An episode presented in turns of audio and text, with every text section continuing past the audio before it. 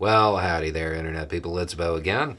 So, today we are going to talk about little turtles in Kansas and hairstyles. Um, because there, uh, there's been some developments in Kansas involving an, an elementary school and their policy when it comes to hair length. And the American Civil Liberties Union is getting involved. They have uh, contacted the school on behalf of an eight year old boy who was allegedly forced to cut his hair. He is native. He made the uh, decision to grow his hair after attending the gathering of little turtles which is a it's an event i think it occurs in june it's geared towards uh, ages 5 to 15 in there and it's it's designed to put them in touch with their cultural and spiritual beliefs. Um, the school has a policy about hair length and it only applies to boys.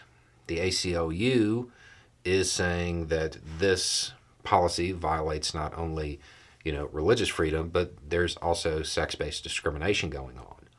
Um, the reporting says that his mother actually reached out to the school, tried to get an exemption. They said there weren't any exemptions. And the ACLU is saying this violates not just federal law, but state law too.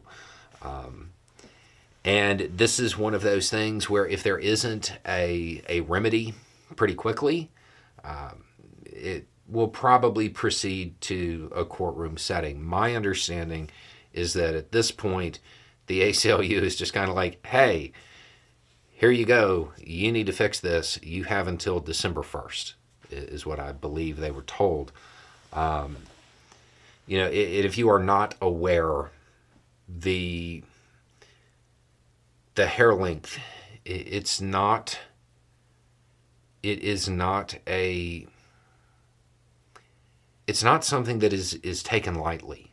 A, decision like that is not taken lightly. It is something that is for people who talk about, you know, closely held religious beliefs and all of that stuff, and, and that should be grounds to just do or not do anything. You, you really don't get more closely held religious belief than this. Um, this is important. And I, I'm curious to see what the school does and whether or not this proceeds to to levels above just hey you need to change this. Um, my guess and my understanding of at least the uh, the federal side of this is that the ACLU would win um, and probably pretty quickly.